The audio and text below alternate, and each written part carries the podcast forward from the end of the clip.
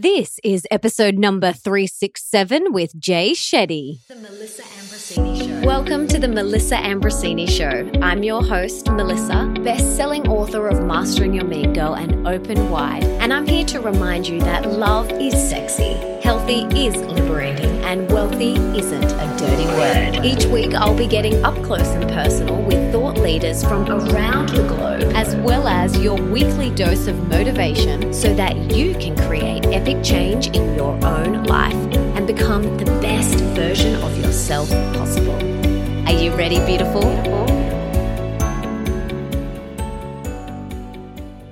Before we kick off this episode, I need to tell you about my brand new book, Purposeful 10 Steps to Overcoming Fear and Living Your Dream Life.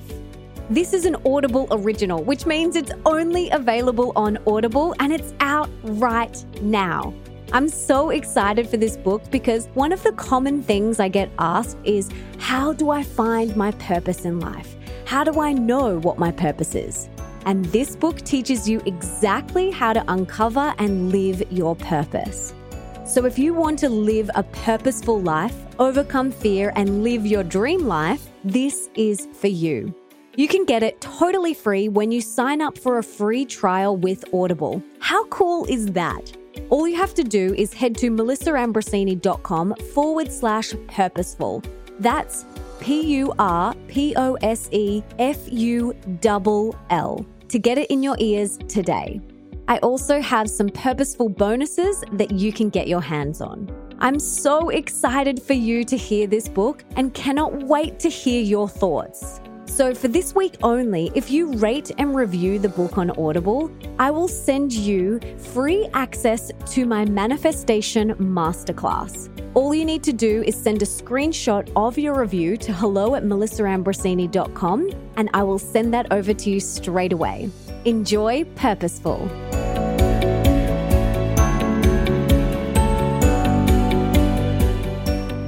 Jay is an award winning storyteller, number one podcast host, video creator, and former monk. Since launching his channel in 2017, Jay's viral wisdom videos have been viewed over 5 billion times, and he has a following of over 32 million people across social media. Over 2 million students have completed one of Jay's online courses on purpose, relationships, and happiness. His online genius community has thousands of members from 140 countries, and there are meetups in over 100 cities globally. His podcast, On Purpose, is the number one health podcast in the world with over 1 million downloads per week. Guests have included everyone from Khloe Kardashian to Kobe Bryant, Gisele, and Russell Brand. Jay was named in the Forbes 30 Under 30 for being a game changer in the world of media, and he received both the Streamy and Shorty Award for being the best health and wellness creator in 2018 and 2019. And in this episode, we chat about Jay's story and why and how he decided to live a life of service and as a monk. This story is fascinating. Why strict discipline is the secret key to achieve true freedom how to distinguish a valid observation from a harmful judgment, how Jay's spot, stop, and swap principle will help you transform your negative judgment of others into compassion and kindness. Why checking in with our future selves is crucial to live life to its fullest, the TIME acronym and how it will set you up for success, how to build healthy relationships with our phones inside our home environment how to remove the noise from social media. And we also chat about simple and effective techniques to significantly reduce anxiety, plus so much more. And for everything we mentioned in today's episode, you can check out in the show notes, and that's over at melissaambrosini.com forward slash 367. And now let's get this party started. Let's bring on the incredible Jay Shetty.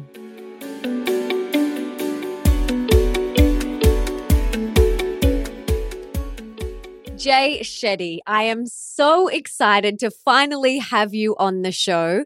But before we dive in, can you tell us what you had for breakfast this morning? Absolutely, Melissa. So I eat the same thing every single day, and it's oatmeal. And I think I've been eating the same thing every single day for for far too long now. But it's reliable, practical, and and easy to do. Oh, and so delicious. Absolutely, absolutely. I had the same thing. So we are twinning in that area. I love that. So, Jay, you are so hard to miss on social media. You have such a cult following. Take us back to before this all started for you. So, before you were a monk, take us back to what you were doing in your life then and how you stepped into becoming a monk and then your Instagram and all of the videos and everything that you create, how that exploded. So take us back to before you were a monk. Absolutely. So I was born and raised in London. And in primary school, I was pretty much bullied for being overweight and one of the few Indian kids in school. So I didn't grow up at a school or in an area where I was surrounded by a lot of Indian people. And so I was probably one of like two or three Indian people at my early school, which is age between four to 11 primary school in London. And, and yeah, I was bullied for being, for being overweight as well. I grew up much larger than, than I am right now and, and really went through a lot of bullying during that time. And that was a really interesting moment for me because I was coming back home to a culture of studying hard, working hard, but then going to a school where I didn't really feel I was in that environment that helped me thrive. And then as I grew older in my teens, I started to rebel more. I started to try and find ways to feel an experience and a thrill. And I realized it wasn't because I wanted to do anything wrong. I just got involved in some of these wrong circles. And I just started to question whether doing everything right was the only way to live life. So I grew up in a family where I often joke you could either be a doctor, a lawyer, or a failure because all my cousins are doctors and in the medical profession. And I had no affinity towards that. And I got involved in a circle where we just got in everything from violence through to drugs, through to just getting involved in, in really small, petty things. Again, not badly intentioned, just just making mistakes as a teenager. And I had this opportunity to go and hear a monk speak. And at the time, in my teens, I'd really got involved in reading nonfiction books and particularly biographies and autobiographies. And I loved reading about people who'd gone from nothing to something. And I loved reading not about the result or what they achieved, but the sacrifice, the pain, the pressure, the challenges. And I remember two of the first books I ever read back to front were David Beckham's autobiography and Dwayne The Rock Johnson's autobiography. This was when he was still a wrestler. And I remember reading those books and reading about David Beckham's discipline of practicing every single day and Dwayne The Rock Johnson's upbringing and facing depression. And I used to just get really enamored by people's stories. And so I would go and hear celebrities, athletes, CEOs, entrepreneurs, anyone that I possibly could. And by the way, this was before podcasts like this one. So you actually had to go to events physically in the city and turn up and get a ticket or whatever it may have been. And my university would run events too. And my friends had started to get involved in spirituality at the time and meditation and well-being. This is in, you know, 2006, 2007. And they were inviting me to hear a monk speak. And I said to them that I'd only go if we could go to a bar afterwards. Like that was the state of my consciousness at the time. And I, I kind of had this arrogance or skepticism around what am I going to learn from a monk? Like I'm interested in people who've gone from nothing to something, not nothing to nothing. And and I was going there with this, yeah, this this cynicism or this projected arrogance around, well, probably not going to get anything out of this, but let's go anyway. And you know, this is those ironic, humbling moments of life where you go somewhere expecting nothing and you feel like you found everything. And the truth is, that that moment had such an impact on me because the monk was speaking about living a life of service and living a life that was lived for impacting and helping others. And I'd never heard about that as a teenager. I'd never really been exposed to that. It was always about how much money can you make and how creative can you be and can you start a business or you know will you be the best at xyz or whatever it may be whereas with him he was talking about service and purpose and meaning. And, and I got so drawn to that that I spent the rest of my summer and Christmas holidays, half of them interning at corporate finance companies in London, which I thought was my professional path. And I'd spend the rest of them training with him and the other monks in India. And when I graduated, I decided to turn down my corporate job offers in the city of London and go and live as a monk and live and travel across India and Europe, living that lifestyle. So I, I left everything behind and went off and did that. Wow. What were three of the biggest things that you learned during your time as a monk? Absolutely. And I know you asked me about the social media part too. So we'll, we'll get to that. I just, I wanted to pause and, and, and dissect some of this with you. So I'd say the three biggest things I learned as a monk, and it's it's a hard it's a hard question to answer because there there were just so many incredible lessons that I learned. I'd say that the first one was this sense of having an incredible discipline and powerful routine. So recognizing that you needed to have discipline in life to create any sort of impact internally or externally. And that came through a set of daily rituals and practices that help you set yourself up as a shield and almost like putting on armor to be ready for whatever's going to happen throughout the day. So it's almost like monk warrior training around recognizing that life's going to throw a lot of challenges at you mentally, physically, emotionally, psychologically. And these daily rituals are so powerful at getting you ready for that. Yeah. I was just going to say, my husband always says discipline is freedom. yes, it's true. Because, you know, we are both, and I'm sure you are the same, and we can dive deeper into this, but yeah, we're both very disciplined with our spiritual rituals and routines as well. And the reason being is because it allows me to thrive and to feel really free and alive. Yeah, absolutely. I, I think you're completely right. I think the Vedic texts that I study, they talk about this principle of we think freedom means to have complete access and choice whenever we want. And actually, that can lead us down the wrong path. And discipline and setting powerful boundaries and barriers for yourself can actually lead to more freedom because you can actually do what you want to do. And, and so I completely agree with you and your husband on that. It's, you know, it's very much aligned with exactly the messages that I'm sharing and, and that I've learned as well. And the second thing I'd say I learned as a monk, which was a really, really powerful perspective, was to never judge the moment, to never label a person, and to never define anything as negative or positive or good or bad.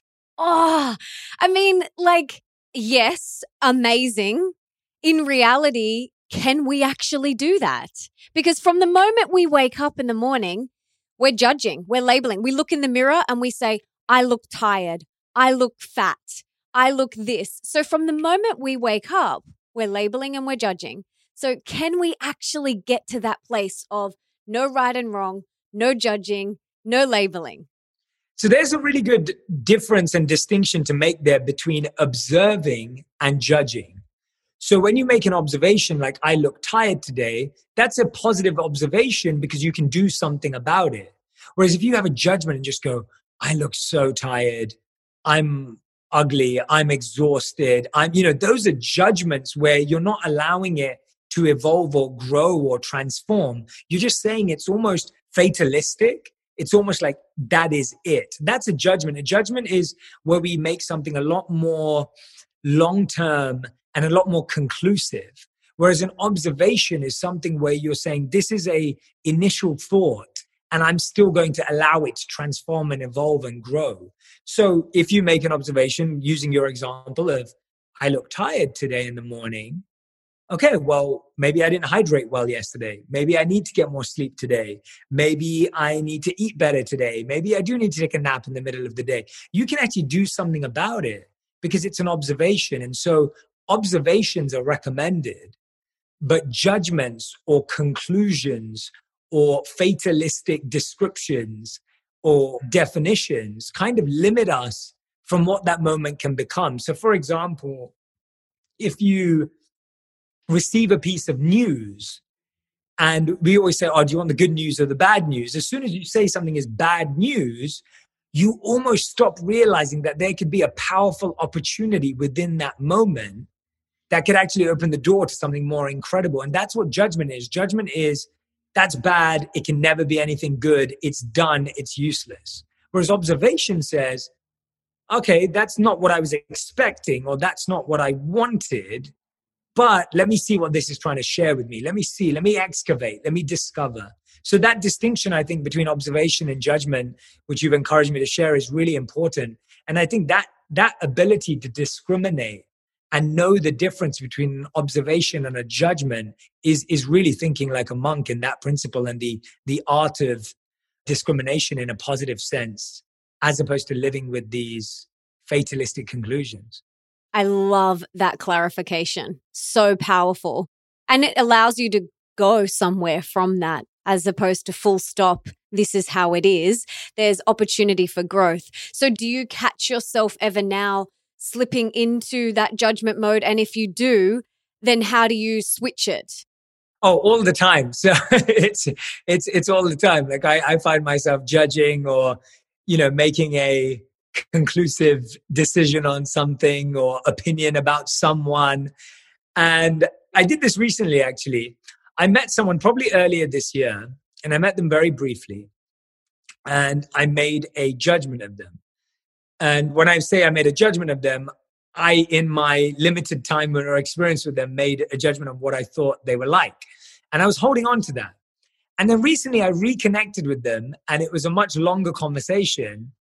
And I realized I really liked them and that actually we had we actually had the opportunity of having this amazing conversation and this amazing exchange. So what I try to do is I try to remember scenarios of where I've been wrong and I don't try and disprove myself, but I allow the other person to disprove my initial hypothesis or my initial thought process. So it's not like I'm fighting against myself saying, oh my God, you have to trust everyone and everyone's perfect and everyone's amazing. It's not that, but it's saying, well, wait a minute, what if someone met me on a bad day? Mm. Or what hmm. if someone met me and they don't know that I know that some of my family member was in hospital, or maybe my, you know, I don't, I don't have kids, but I'm just speaking like maybe someone's kid was struggling, or whatever it may be. Like we just have no idea what's going on. And when you make a snapshot judgment, the best analogy that I love about this is like if you walked in to a movie halfway through and you saw a clip of someone crying, you may think that they are crying because someone's done something wrong to them. But when you watch the movie from the start to the finish, you may actually realize that they were the person who'd just been caught and they were crying because they've been caught of a crime that they committed. And so, or the other way around, where you just can't judge someone on a snapshot of this tiny piece of life that we may share with someone. And, and I try and remind myself of moments when my judgments have eluded me or where my judgments have misdirected me. And I also allow to myself to realize that I wouldn't want to be judged in that way, or I wouldn't want to be dealt with in that way. So, how can I also be more compassionate and empathetic and giving to someone to, to allow themselves to grow? A more practical or tactical step is a principle in the book that I lay out called spot, stop, and swap. And what I mean by that is it's really important to spot when we make negative judgments, negative conclusions, or negative beliefs about something. For example, do you find it when you're scrolling through social media and now you're judging people based on how they look and how you look and how you feel? Or do you find yourself doing it when you're watching the news and you feel negative now because you're taking on that energy? The first thing to do is spot where and when you're triggered to feel that way. The second step is to stop and ask myself, is this how I want to feel? Is this feeling useful? Is it helpful? Is it beneficial to me? Chances are the answer is more likely than not to be no, it's not useful. And the third is to swap it with a higher thought or a alternative higher activity.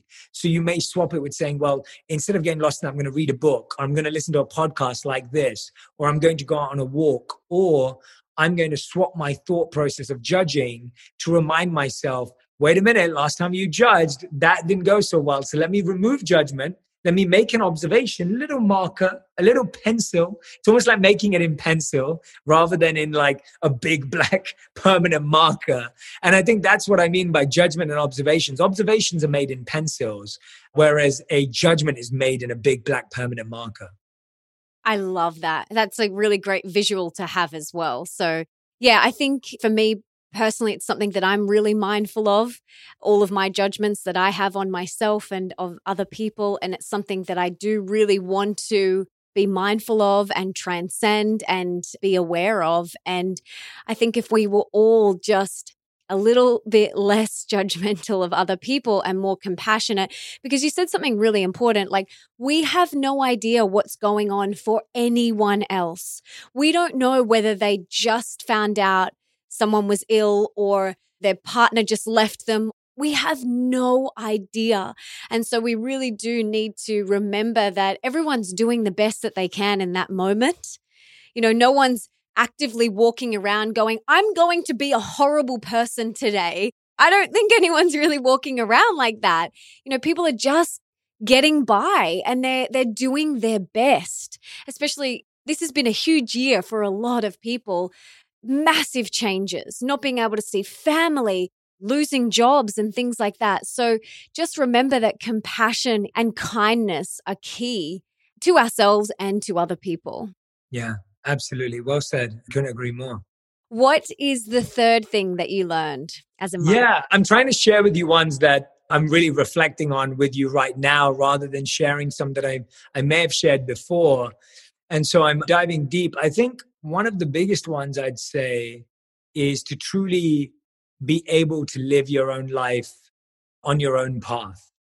And so, this ability to turn out the opinions, expectations, and obligations of other people. When you become a monk, it's almost like the greatest act of rebellion in society because it's completely against the grain right? It's it's completely stepping out and doing something that's totally saying this way doesn't work.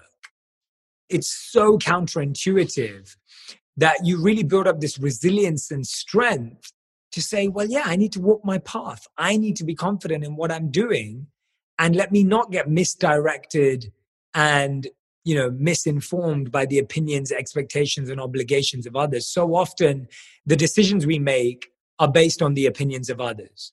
So often, the things we're pursuing are based on the expectations people have of us. And so often, everything that we're looking after in our life is based on some sort of obligation, and we stop ourselves from discovering our truest root selves. And so, for me, living as a monk allowed me to remove that clutter, that noise, any of that energy that was there to really deeply connect with my own self and to get really comfortable with my own company moving away from all of that noise. So I'd say those are three of so many, but those are ones that I haven't necessarily shared before and the ones that came to my mind today. I love it. Have you read Bronnie Ware's book, The Top Five Regrets of the Dying? I love that book. I oh absolutely gosh. love that book. I think it's incredible. Looking at those regrets, the first time I read the book and the first time I saw those regrets, they have made me make so many better decisions in life. Me too. And I often do that meditation where I will meditate on meeting myself at age 80, 90, 100 on my deathbed. Mm. And I ask myself, will I have been happy if I did or didn't make this decision? And just having that reflection on thinking about how will I feel about this at the end of my life, it's completely clear as to what I need to do today. And that's what I love about that meditation. And it was actually one that I did before I switched, not from just from my monk life to my corporate life, but from my corporate life to what I do today. It was based on answering that question. I had no idea whether media was the right path for me. I never believed that any of what I have today as a platform or whatever it's called, I never believed any of it was possible. And when I took that leap of faith in my own way, I took it based on the fact that I knew that if I didn't try, I would look back at 80, 90, or 100 years old, or however long I live, and look back and think, why didn't I give it a go? Like, why didn't I just give it a go? And now I look back and I think, wow, like literally, if I did not give it a go, it would have been a terrible decision and I would have had a lot of regrets. Mm. Looking at death can really make us live. It really can. Absolutely. We have to look at these things in an empowering way. See, meditating on the time of death is good right now when you're not there. and so what you're allowing yourself to do is you're forward pacing and fast forwarding it to the future and checking in with your future self and saying, hey, if I don't make this decision when I'm 30, when I'm 40, when I'm 50, are you going to be sad or mad or are you going to be good with it? And if the answer is you're going to be good with it if you don't do it, then that's great. But if the answer is you're probably going to look back and think, I should have asked her to marry me. I should have quit my job and pursued my passion. I should have, I could have if that's your feeling when you're visualizing yourself, then you just get this inner sense of enthusiasm and this boost to actually go and chase it. Mm, I love that. So true. And for anyone who hasn't read Top Five Regrets of the Dying, read it. I've had Bronnie on my podcast. It's amazing. So I'll link to that in the show notes. We've spoken quite a bit about discipline and boundaries. I want to hear about your day. I want to hear about how you flow through your day. What are some of your routines, rituals, disciplines, and boundaries that you have put in place to set yourself up for success. Because just last weekend, I bumped into an old friend that I hadn't seen in a while. And she said to me, One of the things that I love about you, Melissa, is you are so disciplined with your time and you're not willing to waver on it. And I was like, Oh, and then a part of me was like, well, should I be apologizing? Because she's like, no, you know, you aren't free between this time and this time. Like, that's when you're working, that's when you're writing, that's when you're podcasting. And she knows my phone will be on airplane mode and she won't get a response from me. And it made me kind of think initially, I was like, oh, is that a bad thing? Am I being a bad friend for not being available to all of my friends whenever they want?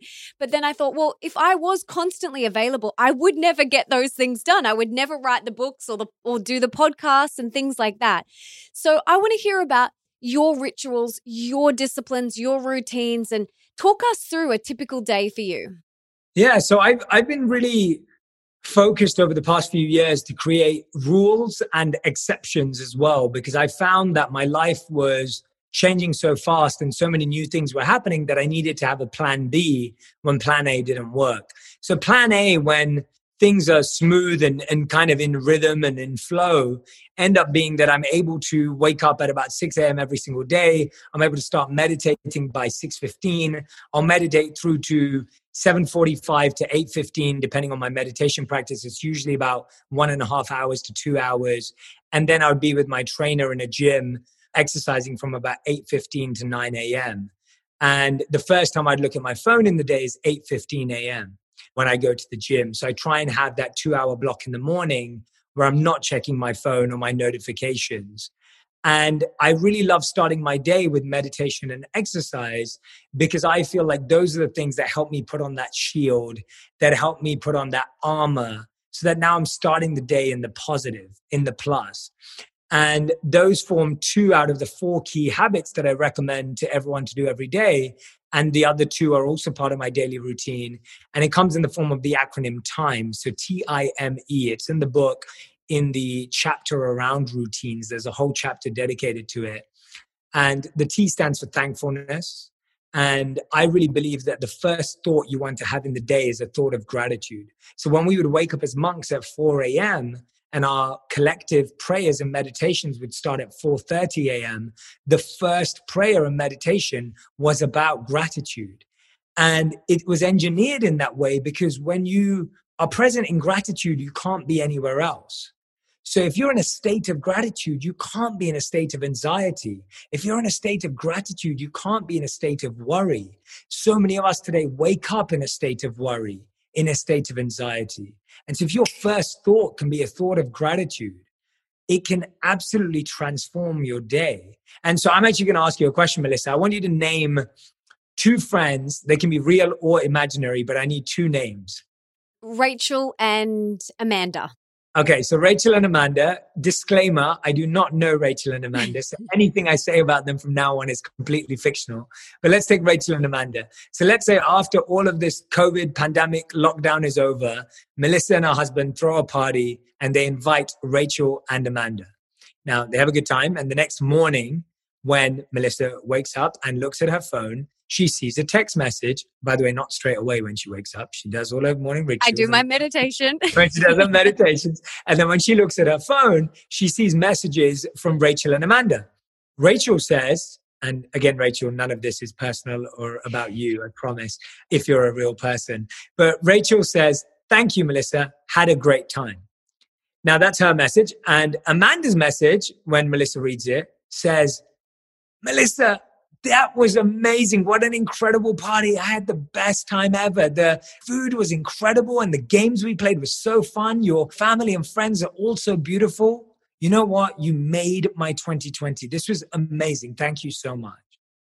Now, Melissa's a grateful person, so chances are she'll feel grateful for both of those messages. But it's likely that Amanda's message is far more fulfilling to her heart because that thankfulness for it to truly work, for it to scientifically boost your mood, thankfulness and gratitude needs to be personalized and specific. So when we say we're grateful for the air or grateful for our hands or our body or our life, if it's not specific, if it's not personalized, you don't actually feel the effect of gratitude. You also don't feel the effect of gratitude if it just lives in your journal if it just lives in your heart and mind, it also needs to be expressed and shared with people. It needs to be an exchange of energy. And so the fact that both her friends reached out to her is great, but the one that's personalized and specific goes a step further. So remember in your own gratitude practice. And so I try and make a point every day to choose one person a day to send a voice note to, a text message, a FaceTime call, a video message, whatever it is, one person a day how can I express personalized specific gratitude? Right? That's that's all it takes. So that's a really key habit for me. The I stands for inspiration. I think of inspiration like eating food. Every day you feel hungry and you don't panic when you get hungry. You just know you need to find food and eat. But you don't go, oh no, why do I feel hungry today? I ate so much yesterday and I ate so much last week. I shouldn't be hungry today. Like, why do I feel hungry today? That's not your panic. Your panic is, why didn't I plan for my meal? Right? Like that's the panic. But you're not panicking going, oh my gosh, why am I hungry? I shouldn't be hungry. So it's really strange when we don't feel inspired or motivated, we we panic. We go, oh no, why don't I feel inspired? I'm I'm a negative person. Like I'm I'm not motivated. Like what's wrong with me? Well, that's because we haven't fed ourselves. And so we have to find something that inspires us daily. You may say, it's a quote that you see that you write your favorite quote and you put it on a post-it note next to your bed when you wake up in the morning. It may be a paragraph from a book. It may be listening to this podcast. Two of my best habits for inspiration were these two that i want to share with you melissa. One of them was around I probably say like around seven years ago when i left monk life every day i would listen to steve jobs' stanford commencement speech every single day to the point where i almost knew it off by heart and I cannot tell you how much that rewired the voice in my head and how much of that speech has inspired every step and decision I've made today. I had the fortune the other day of sitting down with Matthew McConaughey on my podcast. I was interviewing him for it. I think the episode comes out next Monday. And I was telling him that at one point in my life, in about 2014, 2015, I listened to his Oscars acceptance speech and it's about five minutes. And I would listen to it every single day for 30 days. And it was so profound listening to the same thing again and again and again to rewire my mind. So inspiration can come in all ways, whether you're an auditory learner or a kinesthetic learner or a visual learner. The point is you have to feed yourself every day. The third is meditation, which I mentioned before, and the E is exercise. So thankfulness, inspiration, meditation, and exercise it are priorities for me. And I like to add one more, which is S, which is sleep. I try not to negotiate with good sleep. So I've made a habit to always be in bed, ideally by 10 p.m., because I don't want to sleep later than that. The human growth hormone is most impactful between 10 to midnight. So if you're someone that says, well, Jay, I get eight hours or I get six hours after midnight, that does not compare to six or eight hours when two hours are between midnight and 10 p.m. Those two hours are more powerful than the two hours after midnight. So to me, those are some of my non negotiables.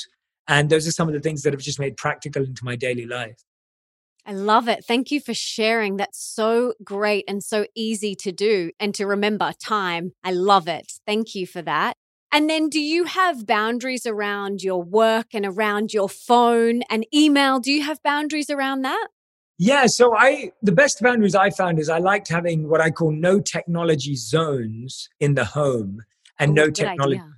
times. So I almost try to visualize a laser like beam around a room and you have to almost visualize it you may you may get really creative and put tape all over your house but you almost want to visualize a laser like thing where it's like that's a no technology zone usually i recommend this to be the dining table or the bedroom because i think it's more fun to eat and sleep with people and be with people and connect with people in those spaces and so you can choose what are the no technology zones in your home and I think it's important to have no technology times in your home. So I find that my usage of my phone completely drops after 6 6:30 p.m. in the evening when I stop working apart from if obviously we have a big event or we have a big launch or when my book was out I was constantly reading reviews and everything else and and everything to do with that but apart from that I try and really tone down that time and allow myself in the evenings to switch off from my phone and again like I was saying in the morning not looking at it until I had done my basic meditation practice. And so I think having no technology zones and no technology times in the home is a really practical way. And by the way, you're going to break these rules. You're going to get it wrong. I get it wrong all the time. But it's better to have a rule and to know your rules and boundaries as opposed to not have them. And you may break it, you may make a mistake, and that's fine. But at least you're conscious and intentional about your use. Absolutely. I love that visual of visualizing the laser. I've never thought of it like that. And Nick and I are very intentional with that. Like we have no technology in the bedroom, no technology at the table, no technology when we're watching something. We're not sitting there watching something and scrolling Instagram. So I think having that visual is a really great thing to do. I'm a very visual person too. So I love that. And yeah, having these pockets of time and these zones in your home is such a great thing to do because social media, and I want to talk to you about your social media journey too, but social media is causing so much anxiety for a lot of people comparison for a lot of people stops productivity, it distracts us. It's very noisy. And I want to know do you feel like the work that you're doing is contributing to that? Like, do you sometimes feel like, oh my God, I'm contributing to all of this noise? Or do you feel like it's part of the solution? Well, one of the things I've realized is social media, as we all know it, is not going away. So it's not going to disappear. And technology is not going to disappear. And I completely understand the challenges with how social media has been created and developed to try to get people to be addicted and to try and get them to consume more. And so the only way to try and use the platform for a higher good or a higher benefit is to try and infuse it because if people are going to be there anyway, if people are going to be on the platforms anyway, why not try and give them something that's actually going to help uplift them and find some inspiration and find some positivity and find a good message for the day? And so I almost see it as like people are going to be there anyway. How can all of us as creators help people become more intentional about their use? So I don't find it ironic that we're talking about this on a digital platform because actually what we're saying is well check with yourself and check in with yourself as to whether you're on there for the right reason. So if i find myself just scrolling through social media i'll spot and i'll say why am i here? And if i can't give myself a good enough reason that's a great way to put the phone down So I recommend you to do that as well. That only follow the accounts that you feel are helping you grow in whatever way you're trying to grow. For you, it may be fitness, it may be mindset, it may be financial or entrepreneurship. You need to surround yourself with that energy. Surround yourself with people that are different, even on social media, but people that are around the things that you're interested in. I think it's really powerful when people switch off from social media for a extended period of time because it helps them realize how much social media is governing their choices and their mindset. But considering we're all going to find our way back onto it, it's important that we have that experience, but then set our own boundaries and limits. Because there's no point of oscillating between the extreme of like, I'm addicted, and now I try and avoid it for a week, but then I'm addicted again. And so it's better to go, okay, I'm addicted. I'm going to go off of it to realize the benefits of not being on it all day. And then I'm going to find myself back slowly into the middle and monitor my progress. And I think the point is that everyone has to take responsibility because we have to, because that's all we have to realize how it can benefit our lives and how it can not pull us down. Mm, absolutely. I know for me personally, setting some boundaries around it, like time limits on my iPhone, after 45 minutes, it says, You've done your 45 minutes for the day that for me is really helpful. And always asking myself before I open it, what is my intention? Why am I going on here? Am I going on to post? Am I going on to do a story? Am I going on to check DMs and comments? Am I going on to ask someone a question? What is my intention? So, literally, before I press the Instagram button, I ask myself that what is my intention? Otherwise, you just find yourself like almost like a zombie and you're like, finger to the button and you start scrolling and you're like, what am I doing? Like you get in this trance.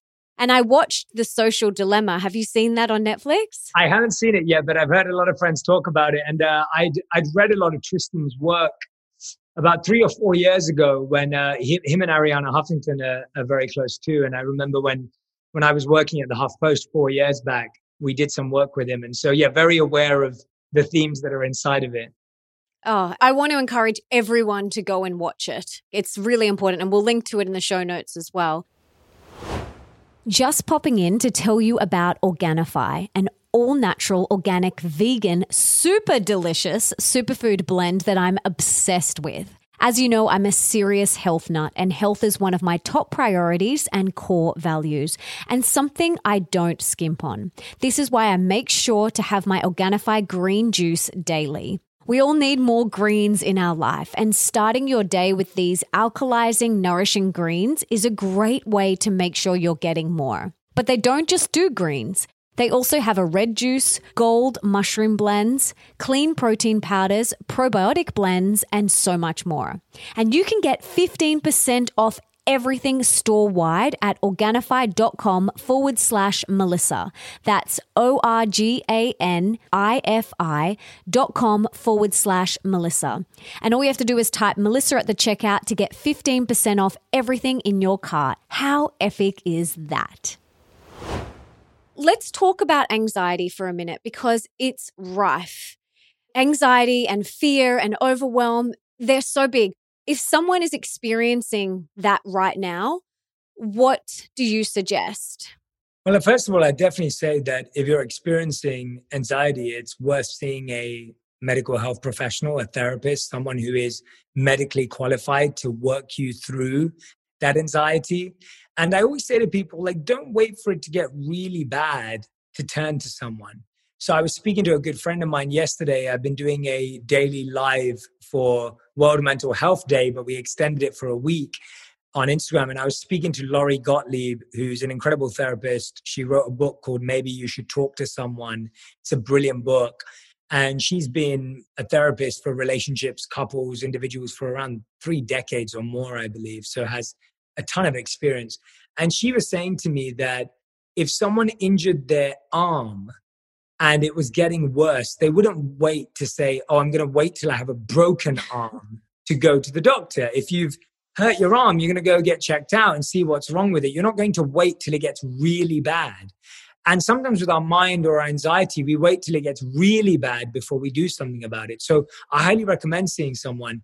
Now, if you're someone who wants to be more proactive about it, and you're someone who's experiencing anxiety and you want to do something right now, I've found that there are some incredible methods and techniques and practices that can truly help. One of my favorite ones is a method I learned living as a monk for grounding and centering. And today I've seen that psychologists and therapists use this to help people get out of their head because a lot of anxiety is us becoming fiction writers. So we've all watched too many movies and we've read too many fiction books. And now we've become these directors of movies of, oh my gosh, what if this happens? And we get completely lost writing this what if chapter in our lives. And so this practice that I learned as a monk, but has also been practiced by psychologists and therapists today is really, really powerful. And it's called the five, four, three, two, one method. And the way it works is you want to look around you and ask yourself, what are five things I can see? So I can see the sky, I can see the ceiling, I can see the floor, I can see the wall, and one more thing, I can see the door. So what are the five things around me? And you can do it right now, wherever you're sitting, as long as you're not driving. What can you see? Then it's asking yourself, what are the four things I can touch? So I can touch the shirt that I'm wearing, I can touch the shorts that I'm wearing, I can touch the laptop, I can touch this book that I'm pretending is a tripod, uh, and I can touch this marble table that I have in front of me. So, four things that I can touch and really touch them. When you touch them, notice the texture. Notice the difference in the coolness and the warmth. This marble table is really, really cool, but the chair that I'm sitting on is far more medium, and the top I'm wearing is actually much warmer because of my body heat. Notice those subtle things. Then, what are the three things that you can hear? So be silent for a second. I can hear myself breathe. I can hear some white noise. I can hear Melissa thinking. and so there's the three things. What are the two things that you can smell? Inhale. Could be nothing, but you may find I can definitely smell some sort of nature sense around my my home where I am right now, and then maybe nothing else, or maybe maybe I can smell a bit of you know my moisturizer or something like that. And then what's the one thing that I can taste? I can taste the lunch that I just had for sure. And so when you do the five, four, three, two, one method, what you're doing is you're getting out of your head and you're getting into your physical space. A lot of the time, a lot of anxiety is experienced in our minds.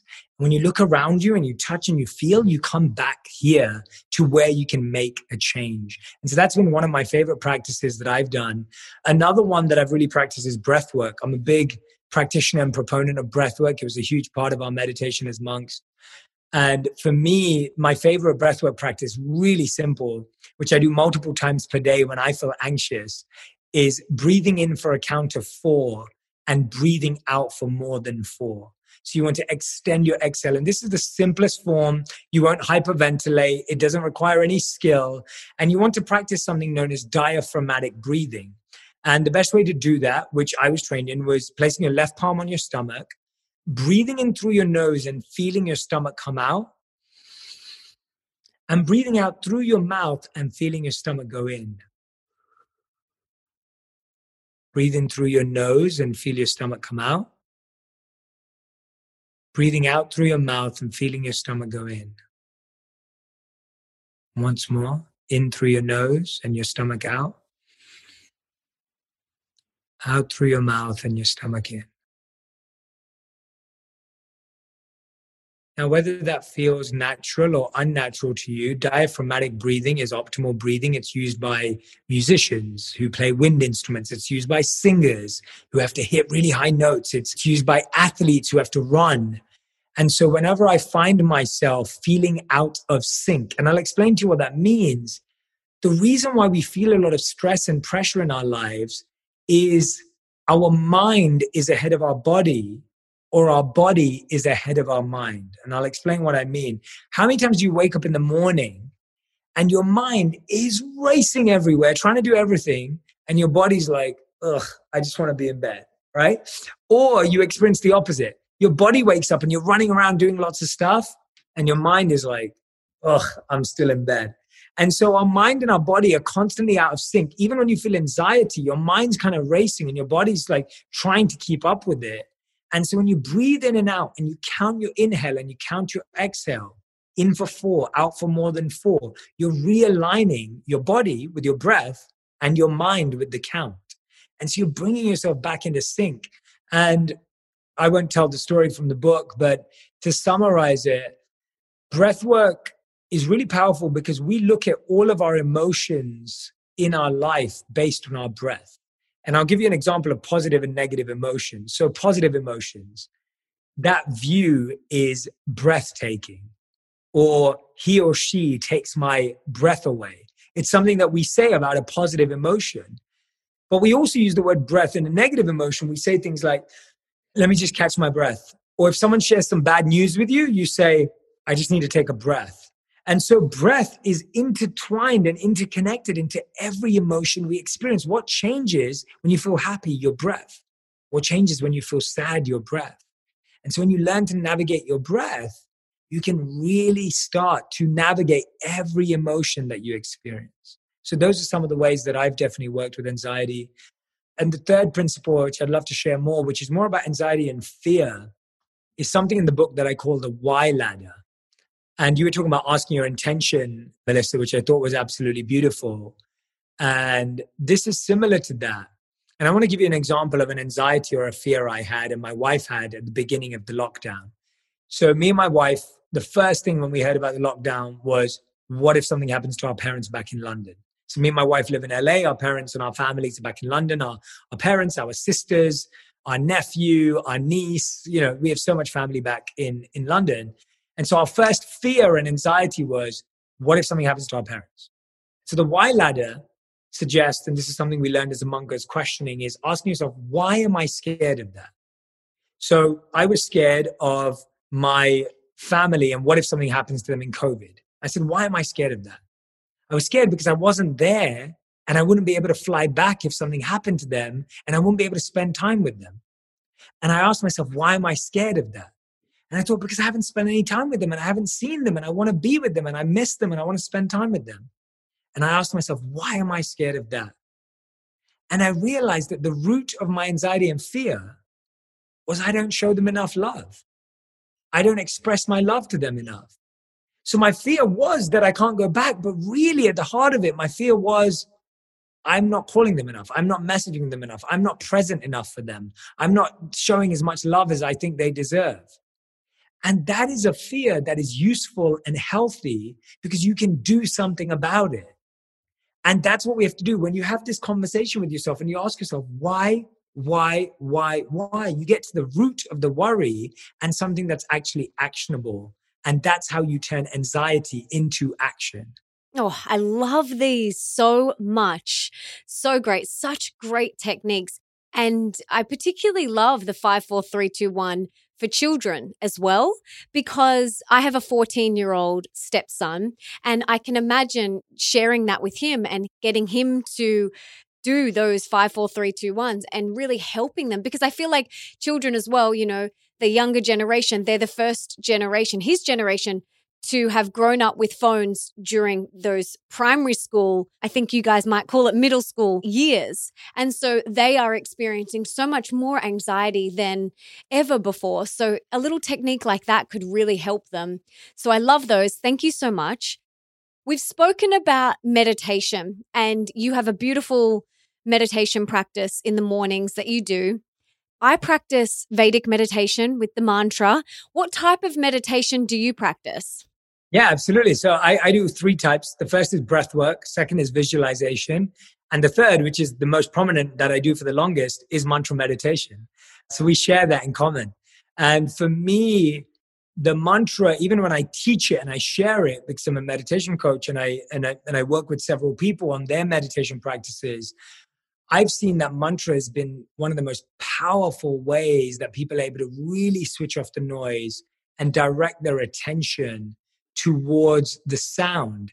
And here's the thing about sound is that we don't realize the power sound has on us every day, whether it's the tone of someone's voice, whether it's the news on in the background all day, whether it's a song that nostalgia kicks in and takes us back to a past memory. Sound has the ability to transport us. And so, spiritual sound, sacred sound, these vibrations and frequencies have the ability to connect us to our higher selves, to another dimension. And so for me, I find mantra meditation to be truly powerful. But I find that the way I've understood it and the way I learned it and the way I share it is that breath work is for the body, visualization is for the mind, and mantra or sound is for the soul and the heart. No, I love and that. so I found that visualization is great for our mind and emotions. And what I often do with visualization is I use it in three ways and I teach it in three ways.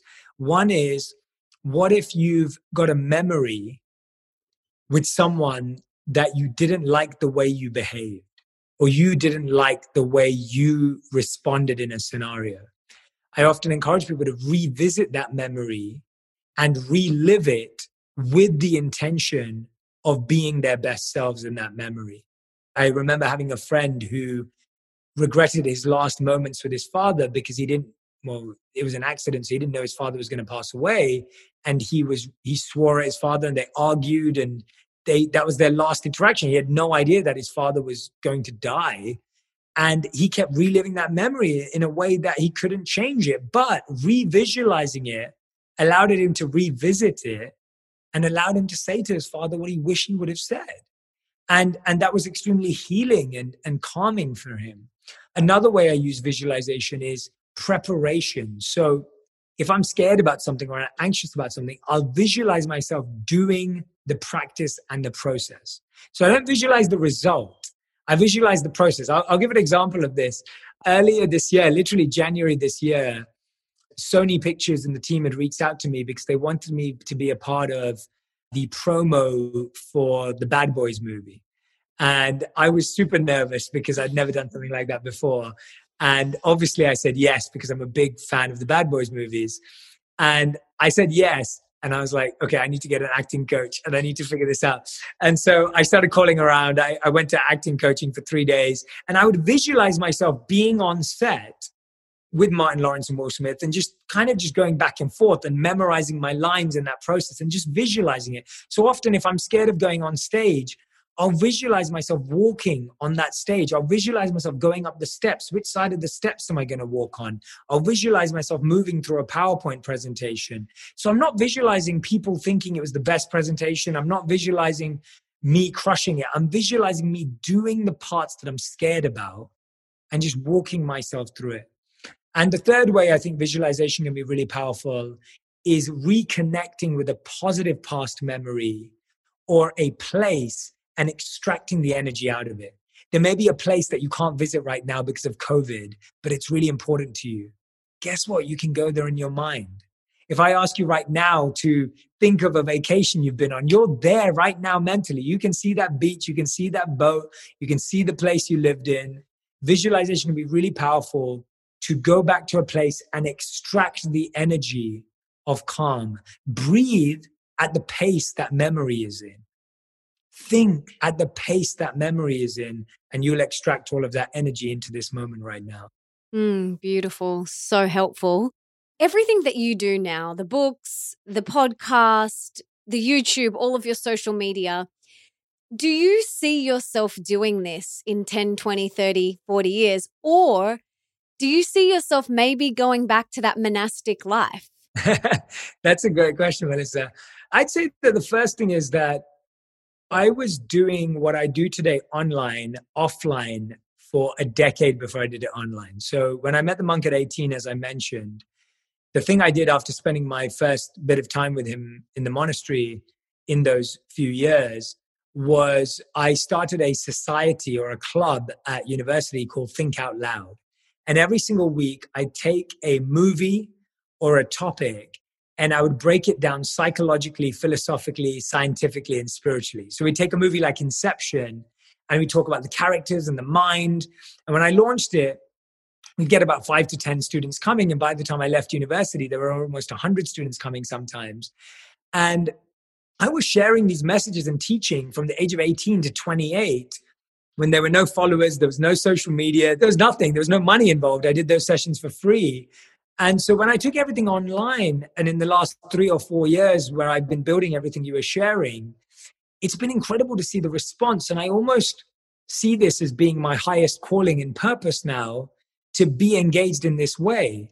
And even the transition from living as a monk to doing what I do now, I realized that I'm even more better placed where I am today. And I feel much more in flow and aligned with who I really am than when I was a monk. And that's why the book and my principles are called Think Like a Monk, Don't Live Like a Monk, because I think that everyone can upgrade their mind without having to change their external life. Granted, we may never reach the heights that monks reach because of their dedicated pursuit. But even the glimpses that we can experience through these practices are phenomenal upgrades in our own life. So I don't envision that. But having said that, every year, me and my wife go back for two to three weeks a year to the ashram I lived in as a monk, and we live there together. And so I feel like I get my monk boost every single year where I go back, reconnect. Uh, I hope I get to go back next year. I was there this January. I was there last January in December as well. And so I, I really hope I get to do that because that really keeps me feeling that that stillness and that connection. So I don't think I'd ever go back to it fully, but I could definitely see myself extending that two to three weeks to a month, to two months, to three months potentially in my life. But I couldn't see it bring my whole life. But who knows? Yeah, who knows what's around the never corner? Never say never. Yeah. Exactly. What's your definition of success and what do you attribute your success to? So, to define success in the way I do, I have to define happiness or, or meaning and purpose. And so, for me, these are all separate concepts. So, success is, in terms of my definition of success, success is gaining the external validations, awards, recognitions that, that exist in the world. That to me is success. But my definition of joy and meaning in life is purpose. Like that's what I seek. I seek purpose every single day. And purpose, as described by Dharma in the Bhagavad Gita and other Vedic texts, is the synergy between passion, our strengths, and our compassion. So I seek purpose daily. And a natural byproduct of purpose is success because when we're developing our expertise and our strengths and we naturally have an inclination towards something and we use it to serve others compassionately it's natural that may invite external success the reason why i define success in that external way is I think sometimes we mistake success and happiness and we get confused. We expect that if we're successful, we'll be happy, or we demand that if we're happy, we'll be successful. And that's just not true. I've met many people who are successful, i.e., rich, famous, notable awards, but are not happy or purposeful. And I've met people who are extremely happy and joyful, but are not successful. Like they don't have the home and the car and the money. And so to me, it's really important to, to not get those words mistaken. So I pursue purpose in life. It's what I've always done. I've wanted to wake up every day and do what I love in a way that helps other people love themselves. And that's what I choose to be my purpose but I accept that success is this external thing that has its uses, but it gives you what it is. If you desire to be successful, all you'll get is success, but it won't lead to happiness or purpose. But it is a valid contribution and a valid need in the world because without it, sometimes it's very hard to do the other things that you want to do. And so I don't try to demonize or idolize anything that comes under the bracket of success. I think sometimes we can demonize money or idolize money. We can demonize fame or we can idolize fame. And the monk perspective is it's neutral. Both of these things can be used as positively or as negatively as you like, but they inherently are not good or bad. Mm, I love that. I love it. What's bringing you the most joy in your life right now? that's a that's a wonderful question. I think what's bringing me the most joy in my life right now is realizing that there are so many incredible things that happen in my life that I don't plan for. So I have things that are in my plan and in my journey, and then so many things come that are complete surprises and complete moments of of just joy and remembrance that I didn't make those things happen personally or directly. And that's what I think is the joy of life when you allow it to be received is you'll have your plan and then life will have a plan. And sometimes life's plan will open you up to opportunities you never imagined. And so I often say to people that you'll get to where you want in life, just not in the way you imagined it. And I think for a lot of us, we're trying to get to where we want in life, the way we imagined it. And the challenge with that is you have your projector screen up here that's rolling, presenting this imaginary version of what your journey looks like. And then down here in reality, in real life, you have what's actually happening. And while you're fixated on your projector screen version, you miss out on what's happening here. And because they don't match, you think you're on the wrong path. But actually, that, that visualization, that path that you had in your head, isn't even the reality of it. And so for me, that's what brings me the greatest joy in my life right now. If you want a more specific answer as an activity, I can give that too. But I have to say, when I thought of the word joy, I was like, I just feel this like joy in my heart when I get a random phone call with an opportunity or I get introduced to someone I never imagined that would I'd be friends with or you know something like that that happens. Those are the moments I feel like that joy in my body and my mind and my heart. I love that. Beautiful. What are you working on or would like to work on or improve within yourself at the moment? Yeah I think the biggest thing for me right now that I'm working on is the funny thing is, it was the same thing I had to work on at the beginning, and it's the thing you're still working on now.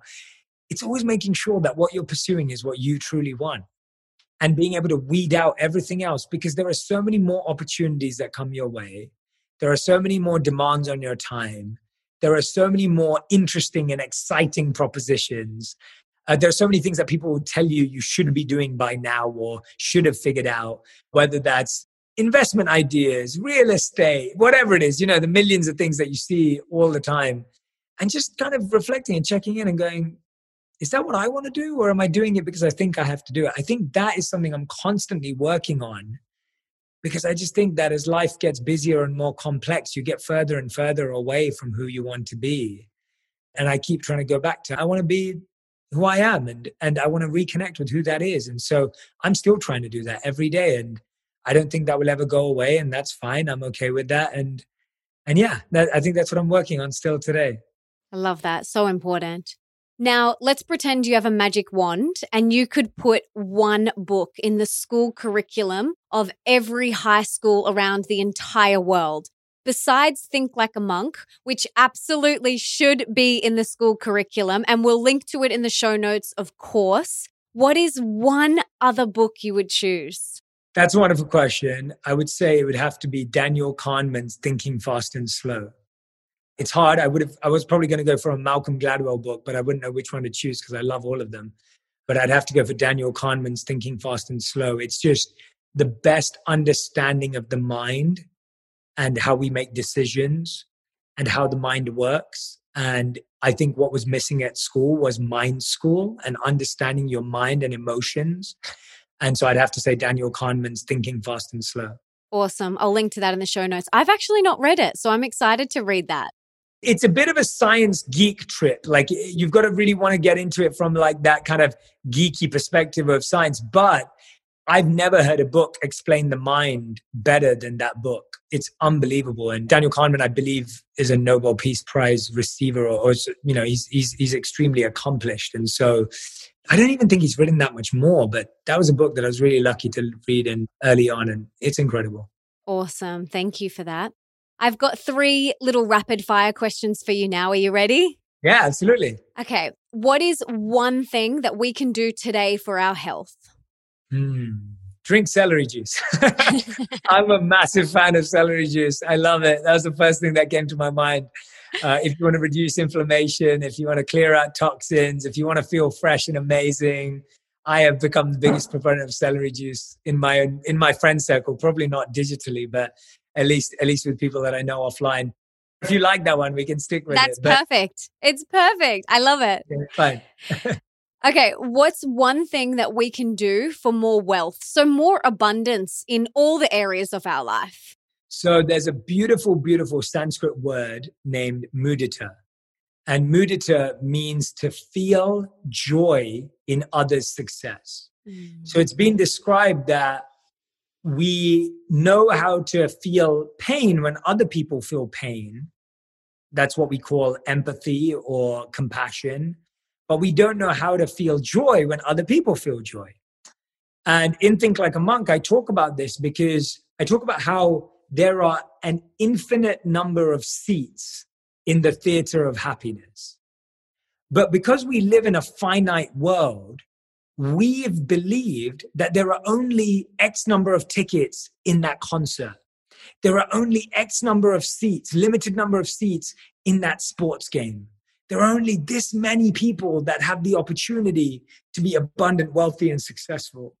And as soon as you put a limit in your mind and believe that there are only a finite number of seats, you can't enjoy the show. And so mudita is the perspective of saying, if I can feel joy for someone else's success and realize that takes nothing away from me because there's infinite number of seats. And actually, forget infinite number of seats. There is a seat with your name on it.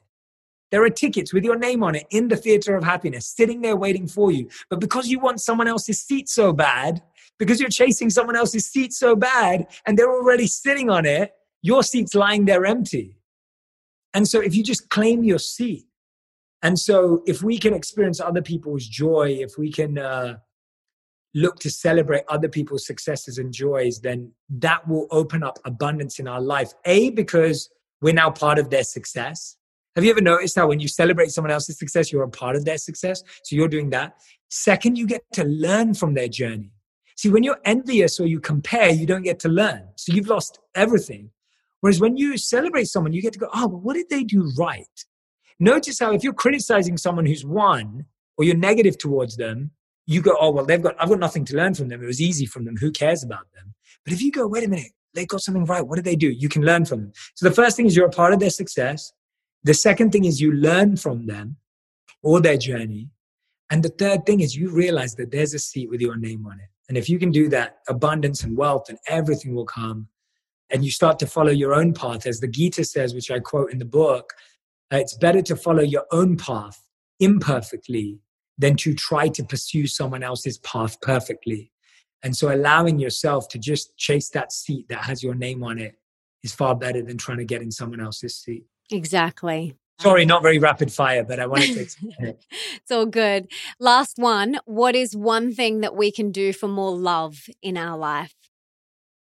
The thing that came to my mind was just about, you know, being able to understand love better and to give more of it after understanding it. So I think immaturely just trying to be love or give love can can be confusing and actually can be hurtful sometimes to yourself.